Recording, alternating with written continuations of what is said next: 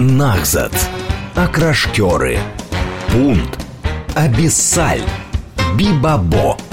Это существующие слова или выдуманные? Что они означают? И чего еще мы не знаем о родном языке? Авторская программа Евгении Фоминой «Русский язык». Говорит Москва, говорит правильно. Программа предназначена для лиц старше 16 лет. 12.05. Радиостанция «Говорит Москва». Меня зовут Евгения Фомина. У меня сегодня в гостях моя прекрасная подружка, а, колумнист, публицист, замечательный автор, автор телеграм-канала, который так и называется Мария Дегтярева. Мария Дегтярева. Маша, привет. Привет, очень приятно.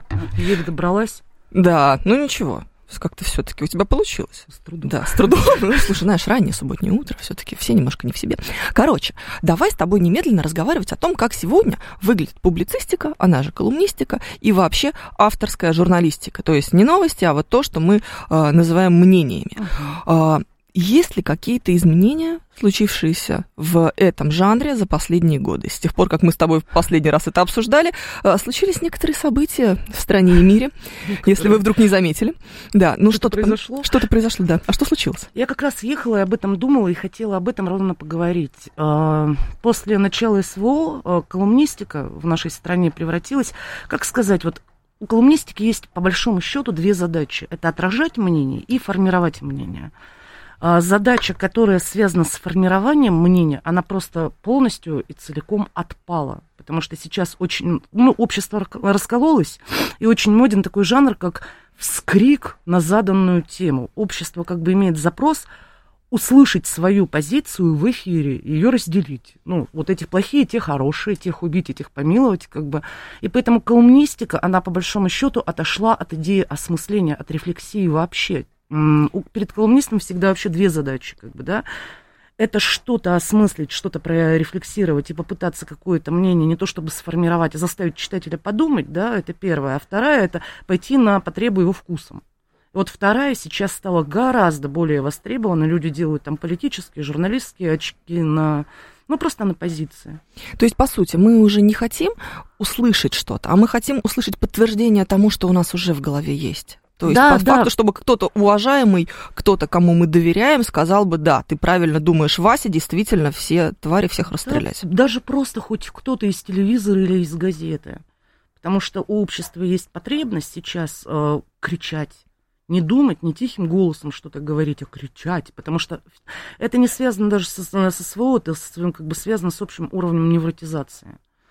Ну, знаешь, сначала пандемия, потом да, специальная да, военная да, операция. Сначала всех вынес коронавирус, потом началась СВО, потом э, общество начало невротизироваться на почве того, что какие-то лидеры мнений, ну, я вот никогда не пойму, почему Киркоров лидер мнения, например, или Алла Борисовна Пугачева, ну, как бы, чтобы что.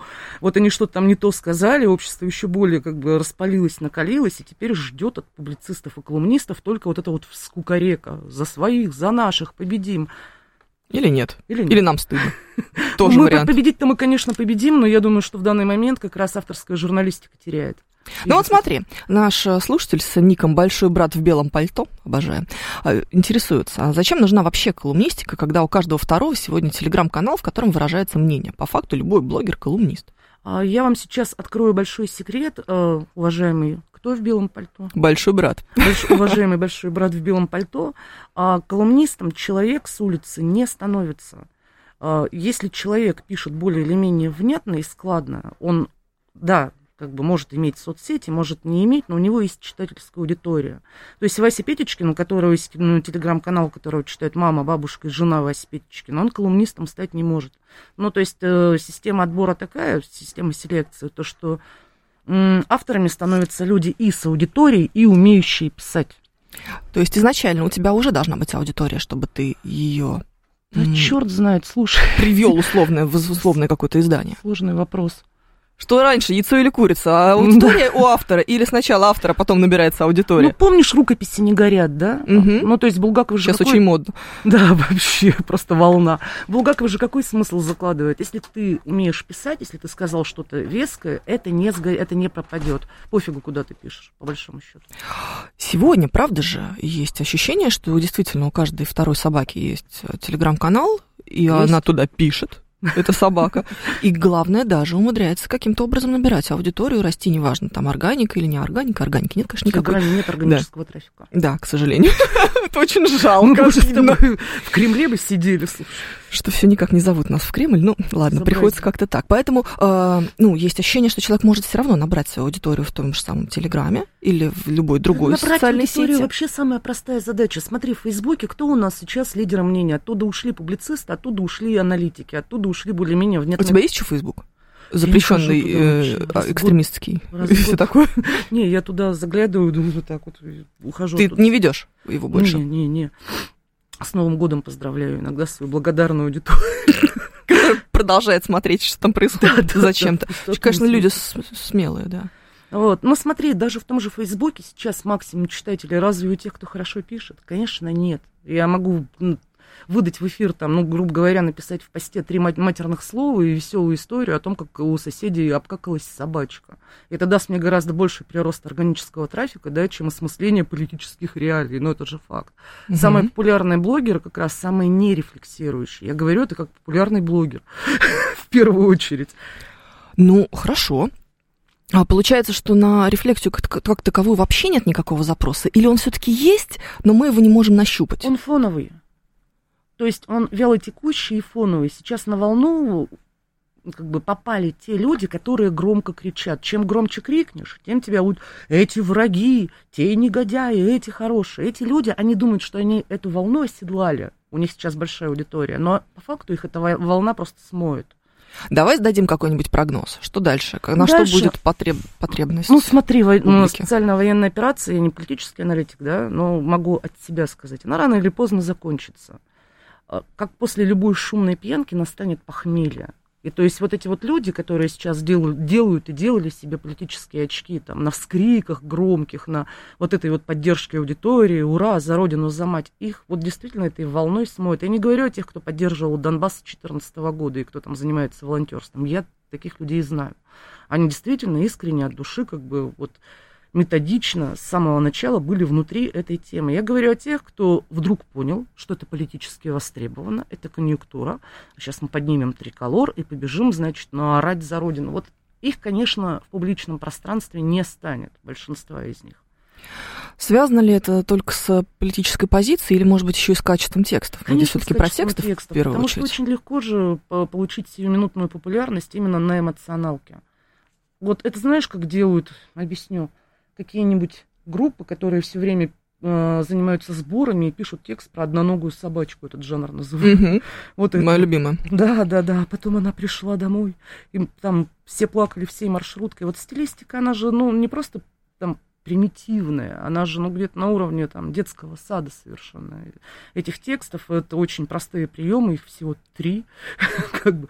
То же самое делают ура патриотические блогеры. Но, кстати, то же самое делают и ура либеральные вот этот вот разрывание на себе тельняшки, вот этот вот метод, значит, крик, э, все враги должны быть там похоронены и так далее. Ну, это же, ну, это очень легко сыграть на эмоциях, но качество текстов очень низкое, качество осмысления вообще даже говорить о нем не приходится рефлексии ноль, желание посмотреть на вопрос э, там с, какой-то другой стороны, осветить обе позиции. Оно отсутствует, есть только ор. Как бы. Ну, понятно, что в моменте, когда ситуация в стране выглядит как в атаку, крик «Ура!», он, да, подходит. Ну, а когда страна уже победит, остановится, вот, это, вот эти вот орущие «Ура!», они там и останутся, откуда бежали.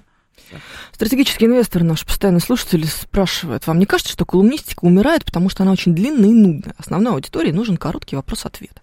Видоизменяется. По поводу длинной и нудной я так скажу. Если три года назад, два года назад мы писали колонки там 5-6 тысяч знаков, то теперь мы этого не делаем. Я говорю про крупную федералку, про там топ-5 федеральных изданий. Почему? Потому что действительно становится, ну, я не буду вот этим вот затертым клише оперировать, клиповое мышление, но информация, информационный поток огромный, э, мыслить приходится быстро, осмыслять приходится быстро, поэтому форматы меняются. Но то, что она умирает, это неправда. Всегда на протяжении всей своей истории человечество имело запрос на какой-то авторский нарратив, на авторское осмысление. То есть что-то случилось, сидит дома Вася Петечкин. Он может не формулировать этот вопрос, но он у него есть. А кто плохой, а кто хороший, а кто виноват, а, а что делать?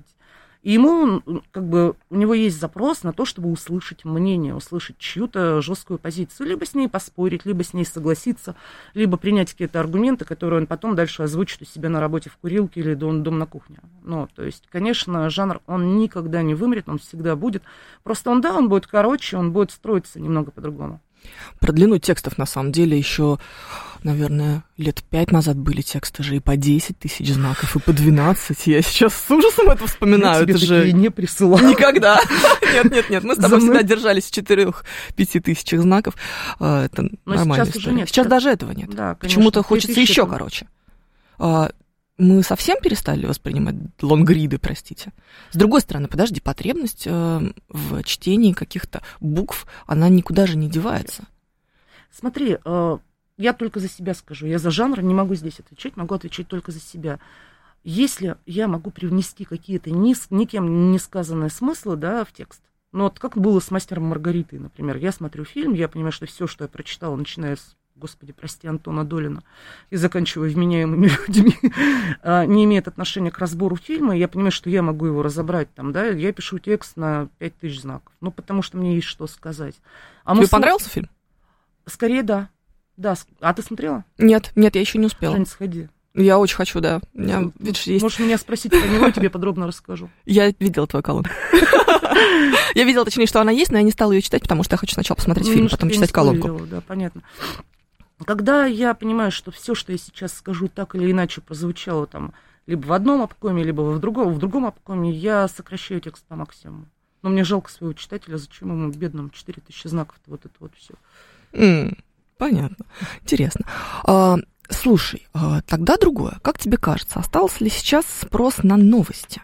Потому что, помнишь, а, как только а, и начиналась пандемия, потом, в свою очередь, когда начиналась специальная военная операция, росли, как на дрожжах, телеграм-каналы новостные, а, все бесконечно занимались этим дум-скроллингом, читали эти новости, просто каждую секунду обновляли ленты всего, что только можно. И у меня есть ощущение, что на это ушел запрос. Или все-таки мы еще по-прежнему смотрим? На это ушел запрос в телеге непосредственно. То есть mm-hmm. смотри, что происходило, по-моему. Да? Телеграм в какой-то момент э, взял на себя функцию новостного агрегатора. Просто потому, что он быстрее. Ну, то есть у него таким образом устроена механика, то, что я из телеги быстрее узнаю новости, чем из Яндекс новостей там, или Google новостей. Вот. Запрос на новости у человечества никогда никуда не денется, будут только площадкой меняться. Но все поняли, что, во-первых, в телеге очень много вбросов, непроверенной информации. Даже те, кто заявляет себя СМИ, не всегда делают факт-чекинг, и это как бы ужасно. Вот, человек, ну, там бедный читатель пару раз наткнулся на откровенные фейки и стал менее доверчиво к этому относиться. Вот и все. А, ну и к тому же читательская аудитория Телеграма, вся, которая интересуется новостями и публицистикой, она все, она сформировалась туда. Новый поток читателей не идет. Поэтому, собственно, и новостные каналы не растут. А, ты думаешь, связано с тем, что просто, в принципе, ну, исчерпан ресурс читательский? Пока телега росла, сама телега сама по себе, росли каналы. Ну да. Сейчас телега уже не растет. Она растет, но не так быстро. Ну да, так да, это да, уже не слушай. взрывной рост. То есть это не по миллиону новых пользователей в Она- месяц, как это было пару Она лет сейчас назад. пошла в- ну, немножко в другую сторону, то есть э, в сторону как раз детализации, углубления, разбивки целевых аудиторий на конкретные источники, ну и ну, монетизации. То есть сейчас там другие процессы вообще происходят совсем. Не то, что было. Как тебе эти процессы? Нравится. Очень нравятся эти процессы. Нравится? Конечно. Привлекается новая аудитория новых авторов, которых не было еще несколько лет назад. Ты смотришь на них и думаешь, о, а ты где был-то вообще? Что ты только сейчас-то начинаешь? Да. Почему так происходит? И как будто даже немножко жалко. Очень мало авторов, очень мало авторских эм, площадок, как будто бы, знаешь? Точнее, Знаешь- хороших авторских площадок, вот. Такое было, Рекламу купить не у кого. такое было с Фейсбуком в свое время, когда начали появляться новые авторы. Вот мне лично много раз писали, типа того, что ну мы помним вас еще по ЖЖ, потому что было невозможно понять, как там 30 тысяч подписчиков у тебя, и ты из ниоткуда вылез, грубо говоря, да? А у меня ЖЖ не было никогда. Просто аккаунты даже. Даже для чтения. Тогда почему они тебя помнят? Меня, для меня, Женя, до сих пор очень большая загадка, где они меня видели, как, как это могло произойти. Кто-то крал твои тексты? Нет, я их не писала. А, вообще вот Вообще вот так. Тоже любопытная история, кстати говоря, про краденые тексты. Слушай, такая боль, такая боль. Ты себе, конечно, наверное, очень хорошо это представляешь. А, Есть ли какие-то механизмы защиты? Да, а, работа, мета сейчас, неблагословенная в России мета, ну, запрещенная в России мета, она работает следующим образом. Там есть специальная форма, по-моему, Ой, я не вспомню эту аббревиатуру. Туда можно пожаловаться, прислать ссылку на первоисточник, мгновенный бан и в Фейсбуке, и в Инстаграме, и где угодно. А в телеге? А в телеге я не пробовала так делать. Но, скорее всего, эти механизмы тоже работают, потому что тот же поисковый робот, если он идентифицирует текст как э, краденый, то, скорее всего, бананет. А, фотки, да, у меня фотки крали, я жаловалась, и все хорошо. Фотки крали? Твои? Да. Зачем? Нет, Маша, мы чего-то не знаем о тебе. Рассказываю. Ну, знаешь, как это в школе у доски. Да, Марья Ивановна. Ну, короче, я работала уже в политике, была таким достаточно заметным чиновником. Где-то выложила фотки в своем канале, и кто-то решил, что они компрометирующие. Хотя там на фотографии была я, белая собака и бильярдный стол. Ну, то есть там не было никакого компромата абсолютно. И быть не могло, но какие-то недружественные люди из противоборствующей политической конфессии, они их украли и написали чиновница развлекается. Хоть бы там сауна была, что ли, так обидно. Ты развлекал с бильярдом и белой собакой. Ну, То- тот еще, конечно, развлекатель из тебя. Да, Да, просто вообще. Не, не Блэк Джека, не... не, вот, ну, вот, не- Ну что такое? Безобразие, знаешь, конечно. как обидно было. Но я, конечно, с обидой даже, наверное, на свою скорбную нулую биографию, не на них. Пошла и Кошмар. нажаловалась. Конечно, фотки удалили. А, В гостях у нас сегодня Мария Дегтярева, колумнист, публицист, автор одноименного телеграм-канала, очень хорошего, прекрасного, замечательного. А, И я очень рада, что Маша сегодня с нами. Это Андрей просто интересуется, кто у нас сегодня здесь в студии. Здесь в студии Маша.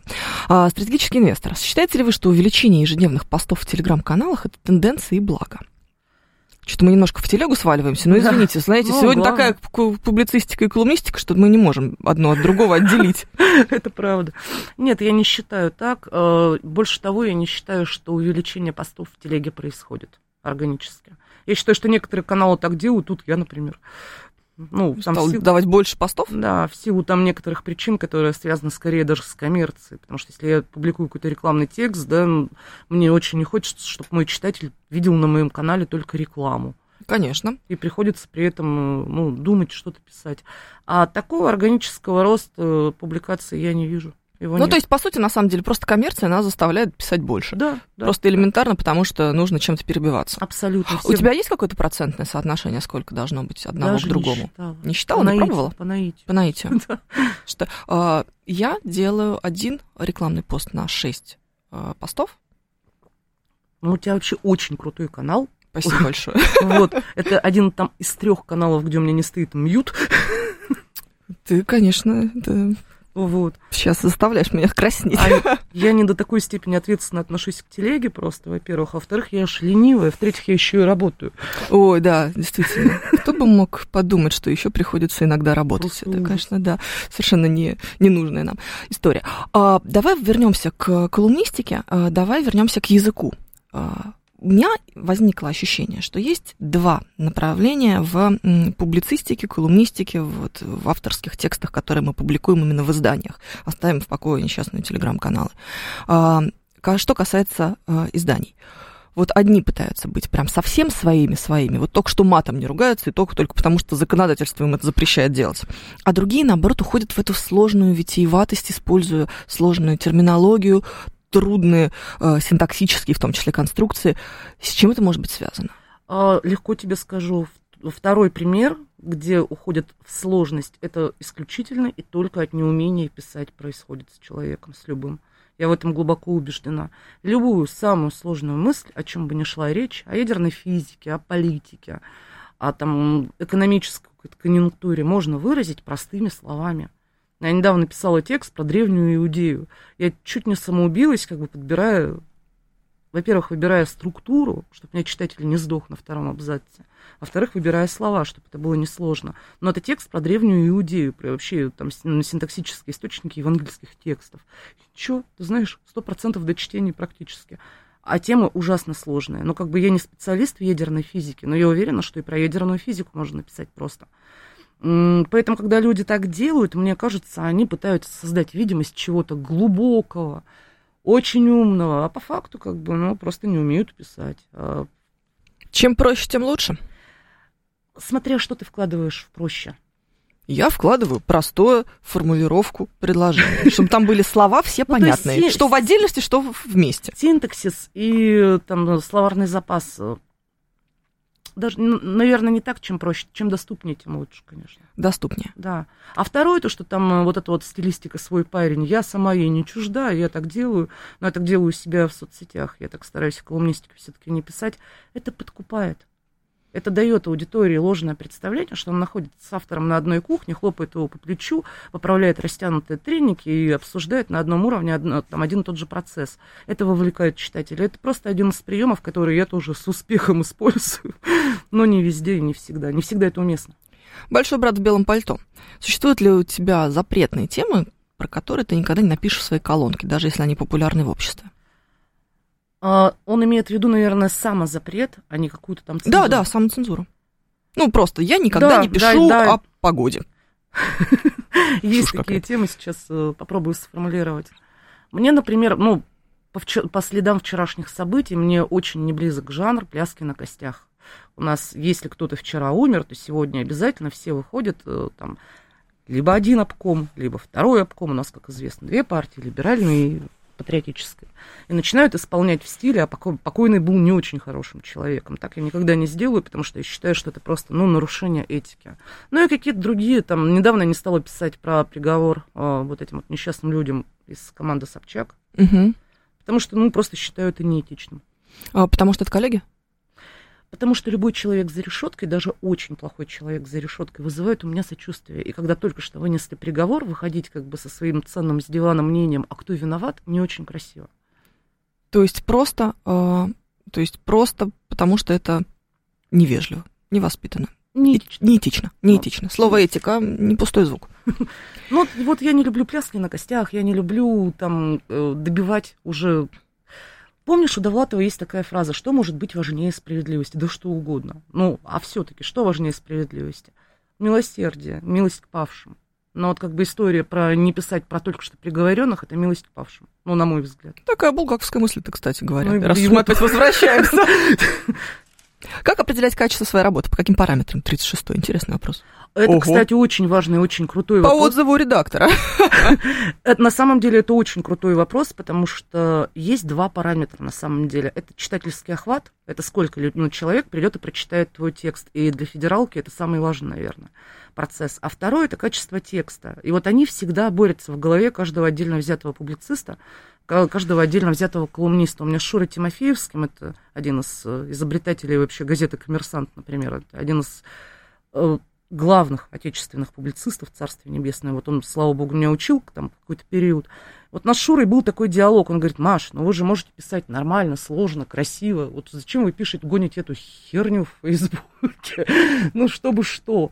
А потом задумался и говорит, ну, вообще-то да, для кого? А, то есть Ну, можешь хорошо, но не для кого. Ну, нет для кого. Ну, тоже, знаешь, сейчас как будто мы немножко обесцениваем нашу аудиторию. Вот как бы да. Тут нас- нужно сохранить все-таки какую-то Послед- Последняя грань. история, это мы думали, ну, в редакции, как бы писать или не писать о книжке «Мастера Маргарита». Фильм вышел, Да. Про фильм написали, окей. Я говорю, надо писать про роман. Я хочу сделать разбор там сложных вещей. Нет, читать не будут. В итоге это самая читаемая колонка за неделю. Почему не будут? Ну, М, почему? Аудитории неинтересно, Филипп Киркоров интересно, это неинтересно. Якобы. На Но самом это деле же неправда. У Ну, нас все-таки достаточно читающая страна. Но в итоге достаточно читающая аудитория. Опять же, если человек, в принципе, читает колонку, он, наверное, и книжку читал. Хотя бы какую-нибудь. Ну, не факт. Знаешь, да, давай подарим Будем ему на- книгу, у него уже есть. Да не, у нас очень крутой главред. Можно минутку рекламы? Да, конечно. Ну, я, ну, как бы, кто не знает, я работаю в издании News.ru. Вот, у нас очень хороший главный редактор в этом смысле. Знаешь, после чего я туда пошла работать? А, Вышел клип «Шамана», я написала разгромную абсолютно колонку. Да, я И знаю думала- о твоей любви к певцу-шаману. Я думала, В больших кавычках. она никогда в жизни не выйдет, ну вот пр- просто никогда. Нет, она была прочитана и даже не особо исправлена. Ну, там, за рамки этики мы не выходим, как бы, ну, сам факт, я думала, что хоть более или менее свободной колумнистики в стране уже нет. А она есть. Ну, Удивительно. да. Все-таки что-то мы еще здесь Что-то святое у нас еще осталось. Друзья, у нас сегодня в гостях Мария Дегтярева, колумнист, публицист, замечательный автор. А, мы будем продолжать после выпуска новостей. Я напоминаю наши координаты. СМС-портал плюс семь девятьсот двадцать пять четыре восьмерки девяносто четыре восемь. Говорит МСК-бот латиницей в одно слово. Это мы в Телеграме. И семь три семь три девяносто четыре восемь телефон прямого эфира. Мы в прямом эфире. Еще у нас идет трансляция в нашем Телеграм-канале, на нашем YouTube-канале и в нашей группе ВКонтакте. Везде к нам можно присоединяться. Продолжим через несколько минут. Нахзат. Окрашкеры. Пунт. Абиссаль. Бибабо. Это существующие слова или выдуманные? Что они означают? И чего еще мы не знаем о родном языке? Авторская программа Евгении Фоминой «Русский язык». Говорит Москва, говорит правильно.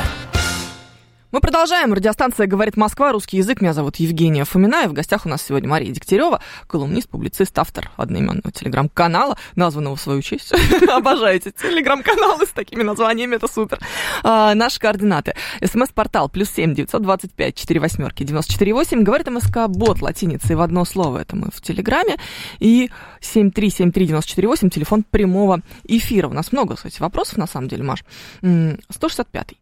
А, какова задача журналиста? Писать сложные статьи, заметки и колонки, заставляющие повышать уровень образованности аудитории, или писать на простом, понятном для широких народных масс языке?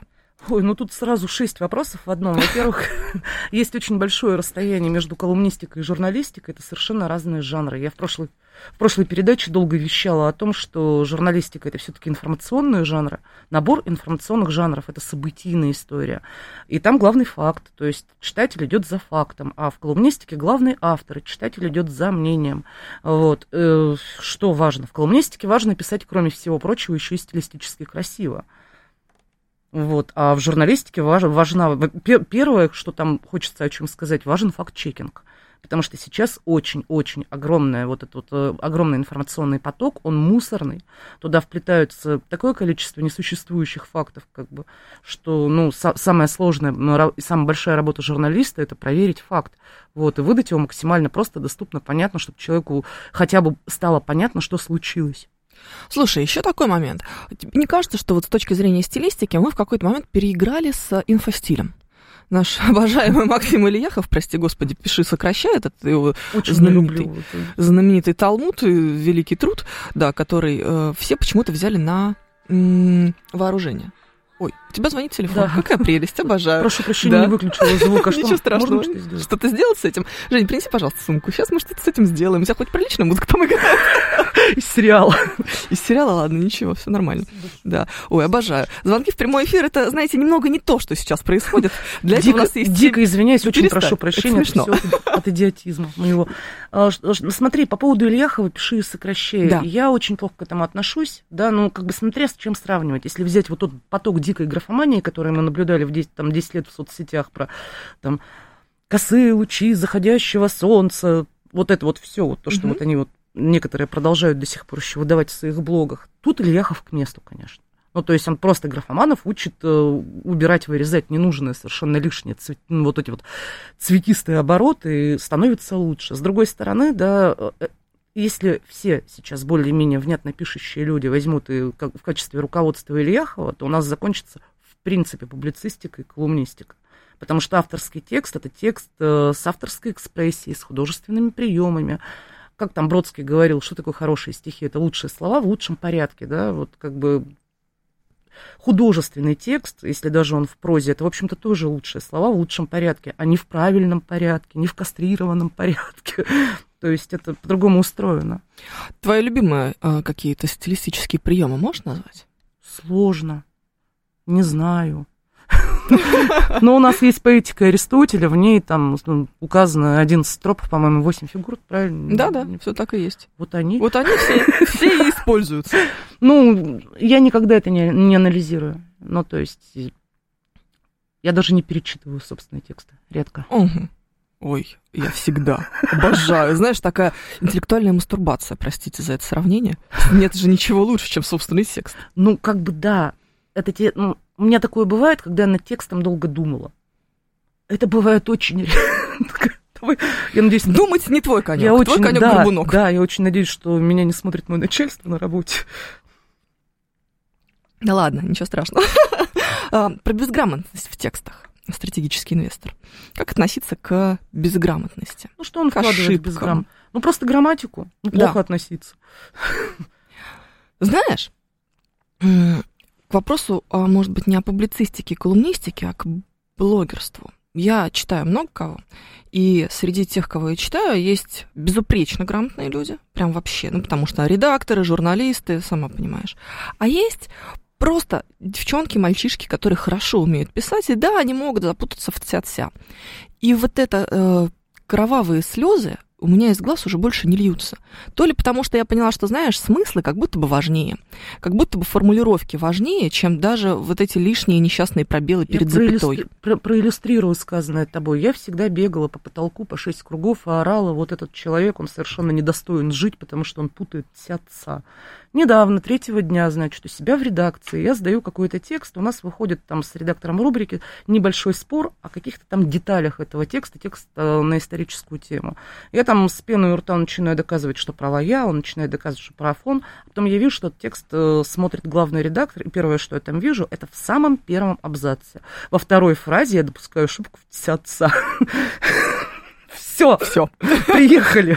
Ну, то есть, и, имею, так тебе скажу, я переписывалась не только там с грамотными и хорошо пишущими людьми, а с большими русскими писателями, которые сейчас в учебнике литературы. Есть среди них те, кто никогда не допускает ошибок. Нет среди них тех, кто никогда не допускает ошибок. Все равно проскользнет. Не потому, что это системная безграмотность. Нет, конечно. Это невнимательность, еще что-то, еще что-то не увидел, не заметил. Ушел куда-то там в мысли о фактуре и ну, так, так Что-то сократил не очень удачным образом. Да, Такое да, же бывает да. в процессе работы над текстом. Понимаешь, мы с тобой грамма нации как бы изначально, но ты абсолютно права, что я сейчас тоже на это внимание уже не обращаю. Оно как будто бы ушло, э, знаешь, из-за чего? Вот как раз из-за обилия этих граммар наций, которые изначально начинают, типа, да что с вами разговаривать, вы вся вся путаете. То есть, как только вот этот аргумент в споре появляется, ты понимаешь, что все, ну, да. Ты уже победил в этом споре, потому что больше тебе, по сути, по, по смыслу человеку сказать уже нечего. Понимаешь, дело даже не в отца, у них же прям целый набор. Они, например, орут, вот как мы в прошлой передаче говорили, про кофе он, кофе оно. То есть большинство людей, которые в публичном пространстве называют себя, ну вот не у нас, вот на кухне вышел, ты же грамма нации, о, да. А в публичном пространстве я грамма нации. Они, как правило, в русском языке-то и не разбираются. Потому что с чего бы тогда этим манифестировать? Ну, вообще довольно стыдно. Ну. Давайте так. Ну. Ребят, это не, повод для гордости. Оттопырить мизинец и кричать кофе может быть только он, э, будет человек, который в русском языке не специалист. Потому что да, потому что пуризм. Конечно. Потому что он Бунина не читал. У Бунина кофе оно. Ну, потому что в прошлый раз тоже говорили, когда иностранная лексика ложится в нашу грамматическую основу, она приобретает форму нашей грамматики. Ну, то есть метро, мой метро, он 30-х годах висели плакаты по Москве «Мой, метро, мой метро», собственно, потому что метрополитен то же самое с кофе. Через 20 лет никто вообще не вспомнит, что кофе был когда-то он. Ну, это надо понимать, человек... Ты же филфак окончила? Нет, журфак, журфак МГУ. Это тоже. Ну, на журфаке тоже этому, в общем-то, учат. Да, да, это же... МГУ, кстати, враги есть. Вот, и на питерском, и на московском. Э, журфаке, в общем-то, учат, что ну, человек должен знать, каким образом развивается язык, механизмы его развития, а не, не повесить себе бумажку на стенку, вот это можно, а это нельзя, потому что норма подвижна, потому что норма каждый день меняется. Ну, как бы и человек ее не задает, ни Виноградова не придумывает норму. Да, всем кажется, что придумывают, кстати говоря. Mm-hmm. Кто вот придумал, что жерло говорится как жерло? Ну, пока что говорится как жерло, вообще тоже не должно по-хорошему, потому что так никто не говорит.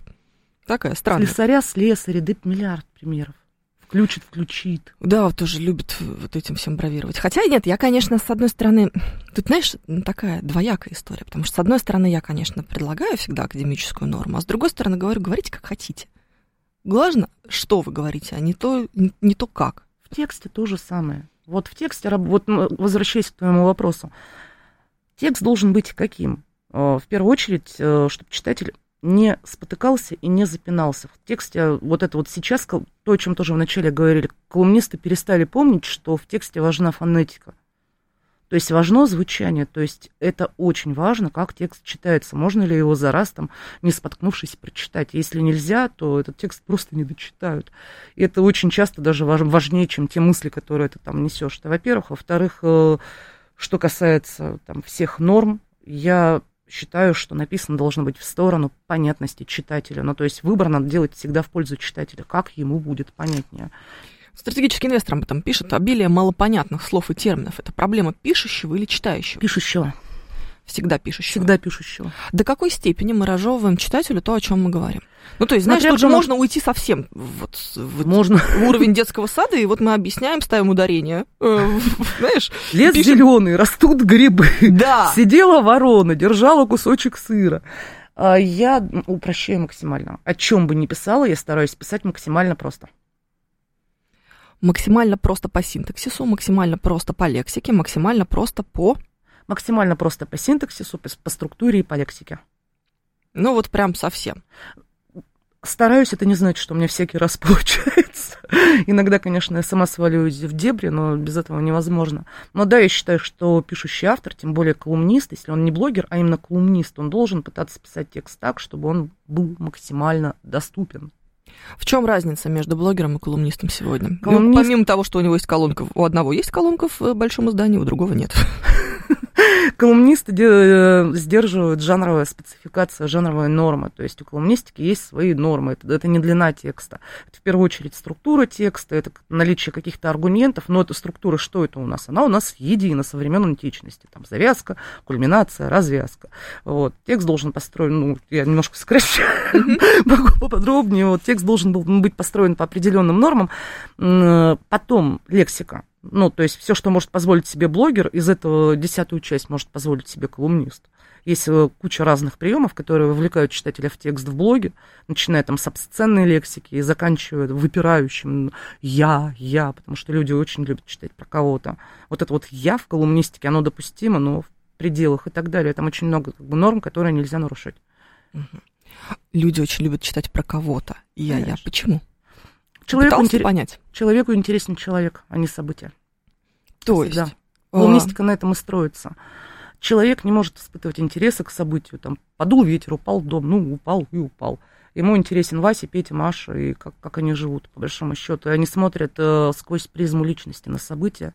Для этого и существует колумнистика. И блогерство тоже. Тоже. А, есть ли ощущение, что лайфстайл сегодня а, загибается? Да.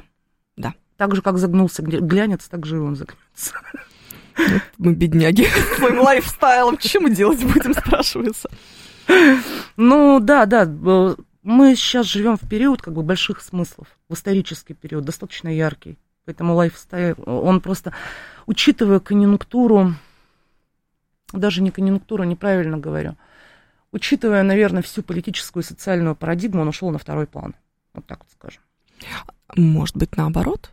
Ну, например, слишком много смыслов, слишком много событий, слишком много важного, и хочется отвлечься, и Наоборот, хочется будет... прочитать уже про собаку, наконец. Наоборот, будет позже. Вот как раз то, что я говорила, когда всех вот этих вот ура-патриотов, ура-либералов начнет смывать после всех этих событий, когда настанет информационное похмелье, тогда лайфстайл живет, глянец живет, я думаю. Ну, все жанры, которые не связаны с таким серьезным нарративом, с какой-то агрессией, с необходимостью противостоять чему-то, вот все вот это вот, как бы, оно обратно вернется на место, безусловно. Любопытно. Посмотрим. Как думаешь, когда это произойдет? Не могу Задача эм, ну, десятилетий. Нет, гора- гораздо быстрее. Мы перевалили уже через вот эту вот самую наивысшую точку противостояния. То есть мы уже идем обратно. Получается, аудитория поумнела, если популярны смыслы и философия 165 нет, аудитория не стала ни умнее, ни глупее, на мой взгляд. Аудитория стала более вовлечена в социальные процессы. Это потому, что они происходят. Да. Давай так, знаешь, тучные нулевые знаменитые, которые все вспоминают. Расцвет глянца, расцвет э, того же самого лайфстайла. Тогда просто блогов не было в таком количестве. Если бы тогда был бы блогинг вот в том виде, в каком мы его знаем сегодня, он, я думаю, очень был бы популярен. Был бы популярен. Но смотри, 2000-е вообще, нулевые, это такое бюргерство. Помнишь поэму Крысолов Цветаевой? Вот там, где она описывает быт бюргеров, там, поел, да. попил. Вот э, абсолютно покой какой-то морально-этический, при этом благополучие финансовое, оно дает такой эффект, конечно, расцвет глянца. У нас сейчас нет покоя. И как бы и lifestyle, style, глянец не расцветут, пока он не настанет хотя бы относительный, пока есть ситуация неопределенности. Ситуация неопределенности. А, должна же в, тот, в этот же момент, как будто бы, создавать все больше и больше новых жанров, может быть, новых изданий. Но мы сейчас пока этого не наблюдаем. С чем это связано? Как раз с тем, что а, это блогеров? связано как раз с серьезным э, как бы общественным противостоянием. Да, смотри, общество раскололось на там, наших, не наших, условно, на тех и этих. И каждая из этих двух групп, а их две на самом деле, э, вы, ну, используют все подручные методы, чтобы доказать, что они правильнее, лучше, главнее, чтобы победить в конце концов в информационном пространстве.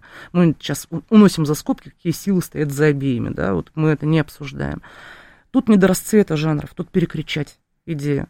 И сложность-то колумниста в этих обстоятельствах, главная сложность. Я всегда раньше делала выбор в пользу даже недоступности для читателя, а в пользу вот этого вот вскрика, там, высказать свое мнение, сказать его ярко, в пользу стилистики. Сейчас я вынуждена делать выбор в пользу рефлексии, понимаешь, что я теряю в этом аудиторию, на этом аудиторию, что мне гораздо выгоднее там сказать, эти плохие, эти хорошие, все пока, взять флаг и с ним прошествовать. Это прибавит мне аудитории, но не прибавит как бы самоуважения, скажем так. Я ухожу вот сейчас в сторону осмысления, рефлексии, попыток подумать, попыток выдать под другим углом что-то. Рано или поздно к этому придет публицистика вся в течение ближайших, там, ну, вот прям года. Я в этом уверена, потому что спрос на вскрик падает.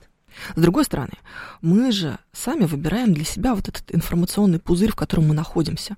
Знаешь, вот это э, знаменитое фейсбучное в свое время, да, я не знаю ни одного человека, который голосовал за Путина да, значит, равно никто, никто не голосует. Да, ну это сейчас просто хрестоматийный пример, который угу. вот, да, в моем окружении нет такого ни одного. Потому что у тебя такое окружение, ты в него ну, закутываешься, как в одеяло, и м, тебе кажется, что все кругом мыслят одинаково с тобой.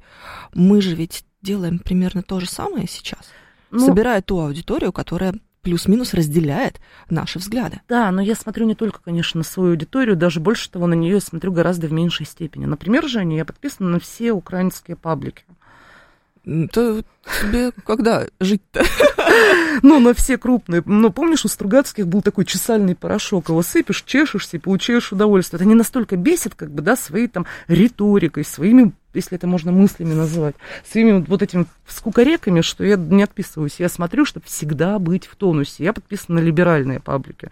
Я читаю там то, что вообще нормальному человеку не положено, я считаю. Как раз, чтобы не выпасть из общего инфополя. Угу. Ну, я стараюсь. Стратегический инвестор. Может ли колумнист под влиянием обстоятельств диаметрально поменять свои взгляды и сохранить при этом свою аудиторию? Ну, то есть Самое может интересное. ли колумнист продаться, и при этом от него не... Я перевожу как бы, да? Да-да-да, давайте так назовем это. Но я вам назову десятки примеров крупных колумнистов. Ну, например, где человек радикально менял взгляды, а не продавался, а именно менял. Вот мы обсуждали тут как раз э, в перерыве, пока были новости. Это Митя Альшанский. Комиссар исчезает канал, э, один из там самых блестящих авторов России на сегодняшний день, ну, я так считаю. Вот. Э, он, да, он менял взгляды радикально, потерял ли он в аудитории? Нет, конечно, он очень хорошо пишет, очень хорошо, но иногда такую ерунду. 165 пишет, что есть все-таки новые жанры. За время спецоперации появился новый жанр. Это патриотические телеграм-каналы с заметками с фронта. Что то, нового в репортажной новый. журналистике? Подождите, она не вчера родилась, нет, просто вы ее первый раз увидели. Это обычная репортажная журналистика. Все. Ну, то есть там нет ничего нового абсолютно. Ну, то есть, по, по факту, они же даже еще и не всегда про тексты. Давайте так. Там Конечно. же чаще про видео как раз. Конечно, видео, фото. Это, это репортаж классический, в классическом изводе. Я пришел туда-то, туда-то, там происходит то-то, то-то. Вот смотрите, это жанр репортажа. Ничего нового. Вообще. По поводу все-таки, знаешь, эм, смены аудитории. Вот ты сейчас привела, конечно, пример с Альшанским, он хороший, но я представляю себе, что ты сейчас, знаешь, годами собираешь условно-патриотическую аудиторию, а потом вдруг внезапно выкидываешь э, желто-блакитный флаг. Это как? Ну, я наблюдала... воспринято. И люди такие, типа, ну, все прикольно, отлично. Я наблюдала по себе. У меня очень патриотическая аудитория. Я одна из первых, там, кто в 2014 году встал и вслух сказал, что я за СВО. При этом, конечно, от меня отвернулось 9 из 10 людей из моего окружения. Ну, вот. Тот самый пузырь с одеялом. Да, да. У Жени Долгинова есть блестя... блестящая фраза, это публицист наш. Она говорит, царя-то всякий гора свергать, ты поди начальнику отдела возрази. Угу. Вот как бы и мое окружение, оно всегда было очень либеральное, и я была за СВО с первого дня. Но сейчас, когда я вижу перегиб в другую сторону, когда какие-то дикие люди абсолютно там, прочитавшие полторы там, страницы желтой газеты, бегают и пытаются запрещать Сорокина, Я говорю, ребят, нельзя запрещать книжки, мы же первые превратимся в эту самую Украину. Ну, то есть э, патриотизм это очень хорошо, но он не заключается в том, чтобы становиться самим хохлами. И дико извиняюсь, можно? Ой. Можно это хохлы? Не знаю. Почему нет, с другой стороны? Вот. Э, и, это не про украинцев, это про позицию. Да, про, про позицию, конечно, это я про морально-этическую позицию. Поясню сейчас просто, знаешь? Да, да, да. Чтобы нас не приняли за... Мы совершенно не про национальности говорим. Вот. И моя аудитория, ура патриотическая, берет, вынимает вилы и рассказывает, Мария Александровна, вы продались. Да я не продалась, я с 12 там, своих лет жизни могла выйти к доске в школе и сказать, что книгу нельзя запрещать никакую. И это повторяю просто многие годы. Вне зависимости от позиции, книги нельзя запрещать, кино, кино нельзя запрещать. Ну, моя позиция не менялась. 7373948, телефон прямого эфира, плюс 7 925 4 восьмерки 948, номер для ваших смс-сообщений. Говорит МСК-бот латиницей в... Э, мы в Телеграме, мне очень нравятся вопросы наших слушателей. Откуда вы 17-летние девушки знаете, как было в начале нулевых? Правда, приятно. Мы же в беспамятстве лежали, понимаете, в свои 18. Нам, нам сейчас 17. А, Мы а, тогда ну, еще просто не родились. А, ну, Читали книжки. Да, я в свои 82 нынешние. Не, на самом деле, я, конечно, в начале нулевых уже жила самостоятельно, жила там в большом мегаполисе, и много чего могу про это рассказать, да и про 90-е. 7373948, телефон прямого эфира. Возьми, пожалуйста, наушники. Звонок Ой-ой. слушателя, представляешь? Сейчас ты столкнешься со своей аудиторией лицом к лицу. Здравствуйте, слушаем вас. Все нормально, Женя. Добрый день. Спасибо, что взяли. Просто я хочу сказать, э, я прямо напрягаюсь. Вы так обе быстро говорите, а информация интересная. Хочется понять. И, короче говоря, я вот под конец немножко запуталась. Вот Дмитрий Алсанский, это тот, который «Большой город» выпускал журнал, по-моему, да? Не, нет, по-моему, нет. Это Большой человек, город. который был главным редактором журнала «Русская жизнь» где работала Татьяна Никитична Толстая, где работал Александр Русская Александрович жизнь, А до этого вот большой город, Аги, там вот э, на всех выставках, в общем, ладно. Я, ну, я могу да. не знать эту веху Митиной биографию. Да, да, да. Спасибо. я знаю, как... Нет, я про другое. Да. Я про другое. И вот э, когда вы стали говорить, вы знаете, может, это у меня такое восприятие, я за... запутался, он за белых или за красных, потому что я всегда за ним следила, всегда читала, все. Потом какой-то у меня наступил перерыв. Я вот сейчас из ваших э, уст не поняла, вообще он ну, чем Он хорош? Патриот, это человек глубоко патриотических взглядов, я бы даже сказала, красно-коричневых, ближе куда-то к Эдуарду Вениаминовичу Лимонову. Вот. Так, хорошо, с этим понятно. Про книги, про книги. Вот здесь не согласна. Вот вы говорите, э, что книги нельзя запрещать. Я, конечно, тоже против того, чтобы как бы книги запрещать нельзя. Но у меня есть одно такое но. Вот при этой обстановке, которая сейчас складывается, и она, собственно говоря, будем открытым текстом говорить, она пока не очень улучшается. Извините, пожалуйста, равно... у меня вопрос. А вы сейчас да. из окопа звоните? Я звоню почти из окопа. У меня там родственник воюет.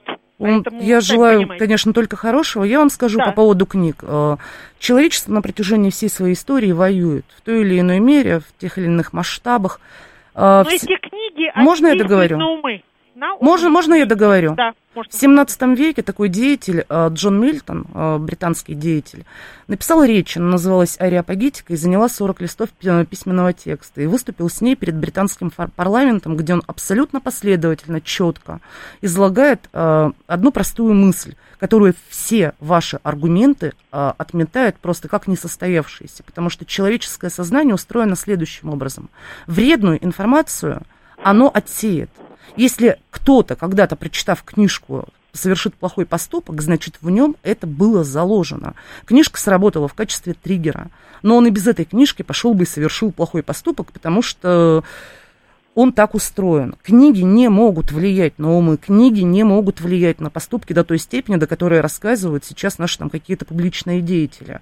И между, и вашей, и между вашей позицией и позицией Джона Мильтона, вы уж меня, конечно, извините, простите, я все-таки придерж... А вот почему все время нам в пример вы ставите иностранных товарищей? Наших давайте предлагайте. Да, Что хорошо, конечно, потому Давай, что да. если бы не э, эпоха да. Возрождения и не эпоха просвещения в Европе... Это понятно да, это мы знаем. Я договорю, с вашего позволения. Да. Вот, э, вы, я, не, я не уверена, что у нас в России была поголовная письменность. Это раз. Во-вторых, э, касаясь письменности, вы уж так извините, но у нас так исторически сложилось, что алфавит, который вы используете, он греческий. Архитектура, в которой вы живете, она итальянская. Литература, это по большому счету французский и английский роман. Если вы хотите эту часть как бы из Я нашего... хочу сказать, что на двух стульях вы не усидите, надо определиться. Или-или. Вот четко. Я очень рада, что все это проз- да, прозвучало, потому что вот человек как раз рефлексирующий сейчас э, увидит этот раскол между попыткой осмыслить действительность и просто криками. Слушай, получается, все-таки вот он. Вот сейчас прям был пример хрестоматийный. Да, Нужно определиться даже на уровне примеров э, грамотности, примеров литературы. Вот на таком уровне люди хотят определенности. Это грустно. это вот, а, смотри, грустно вот эта вот черно-белая парадигма, где человек не знает истории своей страны просто полностью. Вот, ну, то есть это же как-то странно отрицать Джона Мильтона, потому что без него и вообще без английской публицистики, английской литературы не было бы нашей. Да. Нужно запретить Джона Мильтона. Ну, нужно. нам большой брат в белом пальто. Вот на этой радостной ноте мы с Марией Дегтяревой прощаемся. С вами, Маш, приходи еще. Приду с удовольствием. Спасибо большое в русском языке. Через неделю. Пока-пока.